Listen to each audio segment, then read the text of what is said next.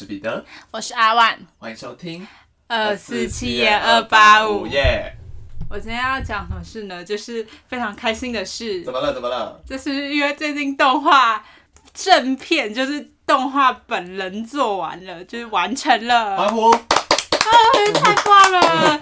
就我想一下，大概从去年四月开始写剧本，然后一直忙到今年的四月，所以整整是忙了一年才休息。前一阵子我真的是觉得家就只有拿来睡觉用了，跟旅馆差不多。对，就是我每天也没办法，就是回家我每天都没化妆，我也不用卸妆，我就是洗完澡就睡睡。对，就是。只是每天重复一样的日子，然后都在学校待到晚上，这样这种日子呢，终于结束了。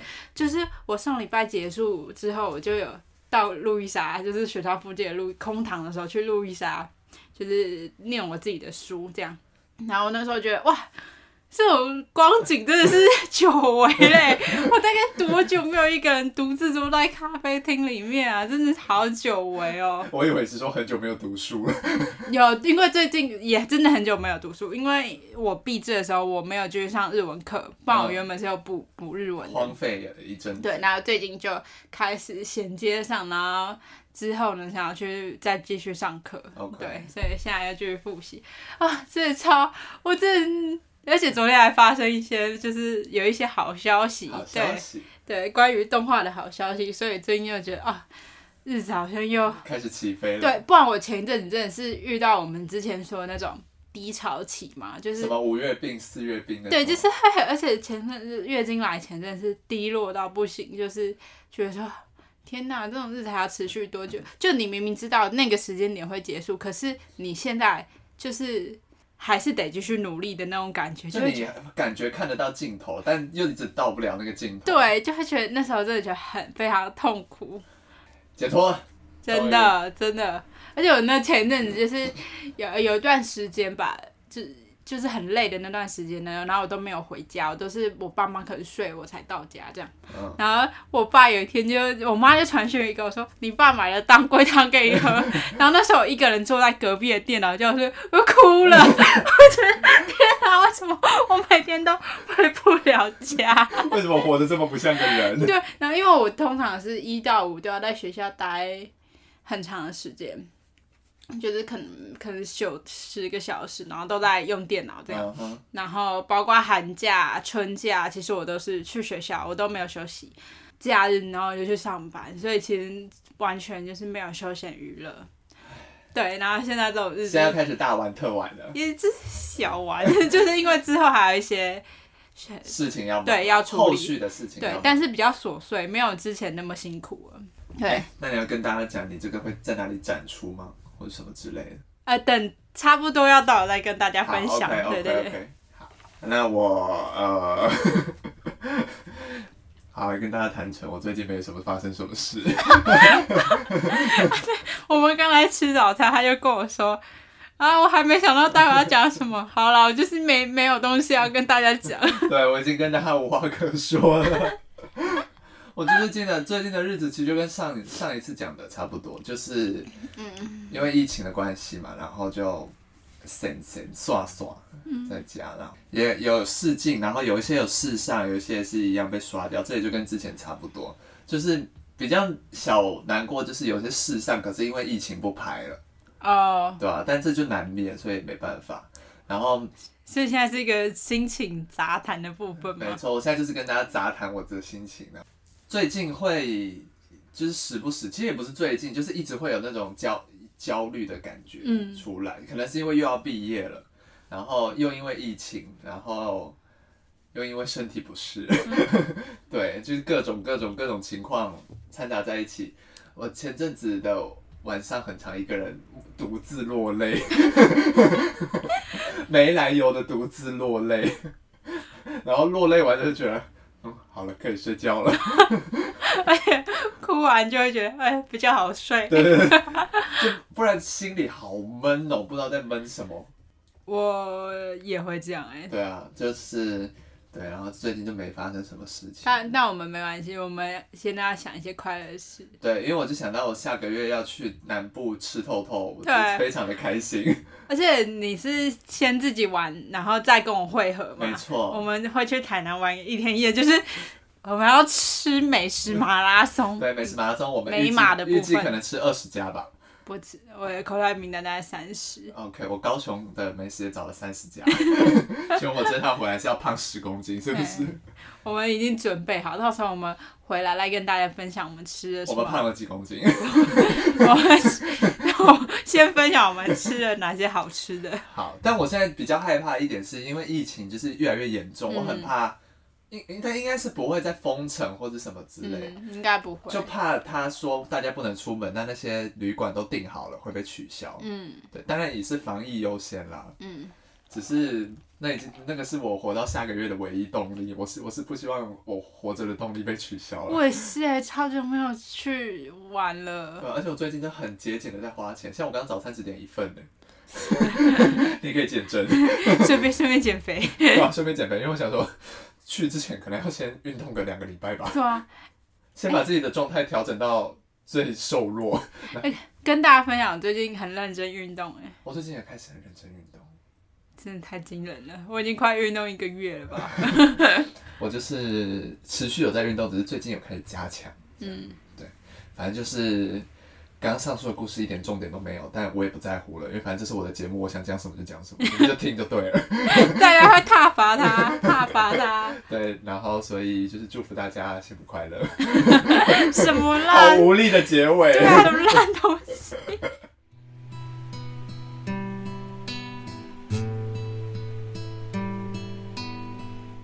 好，那我们接下来进入今天的古物室。那我今天要分享的是一起韩国的案件。那这个案件呢，你有没有看过一部剧叫做《模范计程车》？我我听过，但没有看。好，那其实这个案件呢，也曾经被这个剧给翻拍。但现实生活中的凶手呢，其实比剧里的还要可怕。OK。那也有人叫他“快乐杀人犯”。哦，Happy。对。那时间呢，其实是来到二零零四年的一月十四日，有两个住在韩国富川市原美区的男童呢，在晚上的时候，他们又结伴出门玩。那他们就来到家离家附近的公园，就是不远。但是呢，一直等到了晚上，他们都没有回家。爸妈当然就很担心嘛，就开始找这两个男童到底去哪里，那都找不到。直到过了两个礼拜之后的一月三十号。他们的尸体呢，其实是在一座山上被发现，就是很有可能是被人杀害的。被发现的时候呢，两个男童其实身上都没有穿衣服的，所以衣服也被脱掉。经过调查之后呢，发觉他们是被勒毙的。凶手呢就脱掉他们的衣服，然后利用他们身上的衣服去勒死他们。Uh huh. 那深入调查之后呢，发觉男童其实身上都有被猥亵跟性骚扰的证据就是可能有一些精液的残留。但是呢，呃，因为这里没有明讲证据是什么，可能那时候 DNA 技术也不发达，所以没有依照这个证据去找到嫌疑人。嗯，所以凶手还是逍遥法外。之后呢，警方就立刻开始搜寻，还有没有其他的嫌疑犯。这时候呢，当时其实有位叫做刘永哲的连续杀人犯，他当时在韩国非常有名，因为他在二零零三年到二零零四年前后杀害了二十个人，而且她是女性杀手，就是也是一个恶名昭彰的人。对，然后她也是为了劫色这样，那大家都很紧张，说会会不会是其实是第二个刘永哲出现，就是模仿他，想学习他。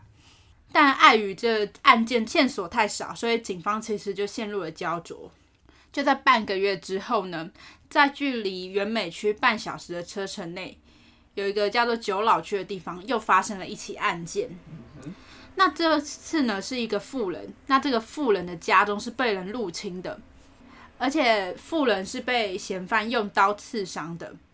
又过了短短一个礼拜。有位二十四岁姓权的女性呢，她就在东大门的小巷内被杀害。哇，那很热闹哎。对，但他可以知道凶手有多大胆，他直接在就是闹区的巷子里就直接动刀杀人了。嗯、警方呢也认为这这起案件呢是刚刚的刘永哲所为，因为时间点太接近了，嗯，而且又是针对女性犯案，很容易就往那边联想。对，而且因为刘永哲的目标呢大部分都是年轻女性，时间又详尽，所以就自然的会被联想在一起。但后来呢，就再深入调查，发觉这些证据都跟刘永哲的不吻合，嗯，所以就排除是刘永哲所为。那一直到二零零四年的五月，都陆续有命案传出，所以其实历经了四个月，都一直不断有人被伤害或者被杀害。那被害者呢，大部分都是女性，有些呢是重伤，然后有些是刚刚提到的，就直接被杀死了。嗯。但可惜的是，很多的案件当事者都有幸存，而且也有人曾经看到凶手的脸。但是呢，凶手在事后就是会把现场清理得很完善，就清理得好像完全没有来过的痕迹这样，然后就逃之夭夭了。所以警方呢也一直抓不到这个凶手，就是线索实在太少了，找不到。但在过了五月之后呢，这个凶手就像突然消失了一样。就没有命案再传出了。那时间呢，又过了一年，这时候来到了二零零五年，在四月到十月之间呢，又开始发生命案。嗯，那这些案件呢，都有一些共通点。第一个共通点是，凶手都是用钝器攻击被害人。其中呢，在十月九号的案件中呢，凶手有入侵一个身心障碍的机构，然后展开攻击。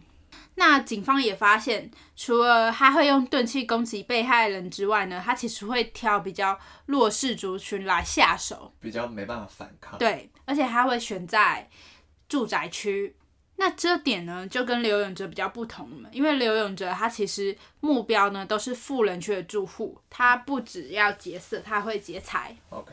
但是这这个还嫌疑犯呢，他是挑弱势族群，然后又会挑比较。贫民区，嗯，所以代表他的目的不是为了钱财，嗯，而且到目前为止，你们都可以发现凶手的犯案其实是有时段性的，他在犯案一段时间之后呢，就会休息一阵子，然后再继续杀人，但他的罪行呢就还没结束，到了二零零六年年初呢，有位姓宋的人家家里就遭到嫌犯的入侵。然后家中有两个女儿跟一个儿子，都分别遭到了钝器和刀杀害。那最后呢？其实这个嫌犯为了湮灭证据，他直接一不做二不休，就直接纵火了。嗯，他纵火后就逃跑。那警方呢，在这起案件中呢，他们没有跟前面的案件联想在一起，他们反而是把矛头指向了这一家的一家之主，就是爸爸。嗯，因为纵火感觉跟前面模式比较不一样。对。那其实爸爸呢，在这起案件中自己也遭到了很严重的烧伤，嗯，无法就是再过上正常人的生活了。妈妈呢也受到影响，就开始怀疑自己的老公是不是真的是凶手。嗯，那在三个月后呢，妈妈就是可能也经不起压力而过世，那然后就导致一个家庭的破碎。至此，凶手都还没出现，嗯，而且凶手就像发疯了一样，他的犯行就依然没有停止。接着我们就来讲最后一起案件。OK，那时间呢，其实是发生在二零零六年的四月二十二号。又过了一年。对，所以等于说他的罪行其实是从二零零四年到二零零六年，他都不断犯下案件。OK，那凶手呢又再度潜入了被害人家中，但是这时候呢，被害人刚好是位年轻男性。OK。他就用尽全力反抗这个凶手，那过程的声响呢，就惊动了其他家人，然后就惊动了他的爸爸，所以两个呃一对这对父子呢就合力起来抵抗他，制服这个人。对，那在制服后呢，他们就报警。那最重要的是，这个犯人到底是谁？那这个犯人呢，其实叫郑南奎。在被抓到之后呢，他其实有 murmur，他就自言自语，他就说：“哦。”我的犯罪结束，我本来可以再杀一千个人的。哦。听到这句话的警方就开始觉得，哎、欸，不对劲。你会讲这个，那代表你前面是不是有已经杀了一些人？已经对，已经有一些人受害了。而而且在他讲出这句丧心病狂的话之后呢，警方就注意他到他刀上的血迹，感觉不是鲜血，感觉是有点干掉，然后已经有一些氧化的，已经使用过很多次的感觉，就，就觉得哎不对劲哦，这人需要调查一下。嗯，那在郑南奎被逮捕之后呢，他们就开始深入调查这个人，发现在短短两年之间呢，他就杀害了十四个人，此外他还造成二十个人重伤。所以其实短短两年之间有三四个人受害。嗯，但他做这些是为了什么呢？他其实主要不是为了钱，也不是为了色。虽然他有一些性骚扰的行为，但他主要目的不是。嗯，他就只是单纯觉得杀人这件事让他非常快乐，所以他做这些事的行为都是为了快乐而已。嗯。那些其他行为有点像是看心情决定要不要的。嗯，对，就如他所说，他的目标真的就是要杀一百一千个人。那这样可怕的一个人呢，他的人生到底经历了什么？OK，那其实郑南奎呢是在一九六九年三月一号出生的，他犯案那年是三十五岁，然后家里有九个兄弟姐妹。所以整个家庭是非常庞大的大家庭。大家只要就是这种家庭，那父母可能没办法照料到每个孩子。嗯，对，所以小孩可能都各自发展。那他在家中是排行老七，然后又因为家里比较贫穷，而且他还说他自己小时候曾经受到父亲很严重的家暴，所以可能有一些阴影。甚至呢，他其实遭到邻居的性侵。哦，对，而且在学校呢，他其实也因为。被霸凌，所以过得很不快乐。嗯，就他整个童年的时候都是有一层阴影在的。不幸了。那当兵的时候呢，在军中又遭到同袍的性侵，就是这一连串坎坷的经历呢，可能就让他变成一个杀人魔。嗯，到了二十岁呢，郑南奎就因为犯罪，常犯一些小奸小恶啊，就时常入出入监狱。他不仅抢劫。私闯民宅、强暴，什么坏事几乎都做过。他就是一个犯罪分子。最后呢，可怕的事情就发生了，他的杀人计划就在二零零四年正式开始了。那其实呢，郑南奎本身的条件没有很好，他体型比较矮，也比较瘦弱。那为了更好实行他的杀人计划呢，他就开始一连串严格的特训。那这个特训呢，他开始练习长跑，目的是为了在犯罪时，如果有人发现，他可以直接逃跑，跑得很远，你都追不到我。他还为了要杀更多人，所以他就尽量想活得长寿一点。你就知道他的野心有多大，竟然是为了杀更多人呃活活和健康的生活。对。他就会开始看一些跟健康有关的节目，然后就会把这些知识呢都记在笔记本上，然后也开始吃保健食品，然后笔记本上面的字啊就密密麻麻的。由此可知呢，他的这野心其实是非常大的，而且执念非常深。他还会观看跟侦查、侦探有关的这种节目跟杂志。那他是不是收听我们节目？他现在应该没办法收听啊。那也会有。阅读有关他犯罪、他自己犯罪的相关报道，哦，就是有一句话叫做“知己知彼，百战百胜”嘛。嗯，虽然用在这边比较合理，但他的心态就是这样的，就是我现在要知道警察的动向，我才知道到时候怎么逃。对，我才可以想一套解套的方法。更想不到的是呢，他还会偷偷关注那些正在调查他的远景们的背景，就是刚刚提到的知己知彼。OK。但是呢，他这种细心的点是完全搞错了方向，然后真的大错特错哎！真的，刚刚有提到还有一本笔记本，那这本笔记本呢，其实还有详细记录他每次杀人的过程跟感想，包括他在过程中其实有换过行凶的手法、凶器，而且我们刚刚前面有提到，他在犯案完都会细心的清理现场。那这个清理现场其实包括他会直接把鞋底给拔掉，这样就找不到鞋印了。嗯，然后也会换上手套，也找不到指纹了。所以其实他是都设想周到的。呃，就算被害人有看到他的脸呢，就也都找不到他。他也会参考其他的凶杀案来参考。所以这本笔记本完全就是一个为了杀人，完全杀人指南，大概这个概念，真的。而且这本笔记本被发现之后呢，他没有感到畏惧或是后悔，他反而很骄傲，他觉得那是他的战绩。哦，他这些异于常人的举动呢，就让他被冠上“快乐杀人犯”的称号。因为他在杀人的时候呢，是感到兴奋，是真切的感到喜悦的。那他在被逮捕之后呢，他也说出一些非常惊人的语录，包括“我可以戒掉抽烟，但我没办法戒掉杀人”。他已经成瘾了。然后他还说过，过往我都用利刃杀人，但是被害者的惨叫声我已经听腻了。现在改用钝器大榔头去攻击他们，可以听到不同的头盖骨破碎的声响，不同版本的哀嚎声，而且随着用力的大小不同，他们惨叫声也不一样。还要讲，就讲的很巨细靡遗，而且很很露骨，很不舒服，对啊，甚至他最夸张是，法官在审判的时候，他还对法官说：“哦，法官，你不要拖了啦，赶快判我死刑啦，不然的话，我现在又想要杀人了。”就是你知道他已经。就是一个疯子，我真的不知道怎么形容这个人。他很不像，他很不像一个人类。对啊，就完全很像电影出来的一个杀人恶魔，魔角色。对啊，可以看出来他完全没有悔意。但有件事让智南奎十分的不满，他很不爽，大家说他叫哎，大家叫他第二个刘永哲，他不想被当成替代品。Oh, OK，他觉得自己比刘永哲更厉害，不应该把这些功劳都给他。但这想法。有什么问题？这到底是什么功劳？他想当第一名。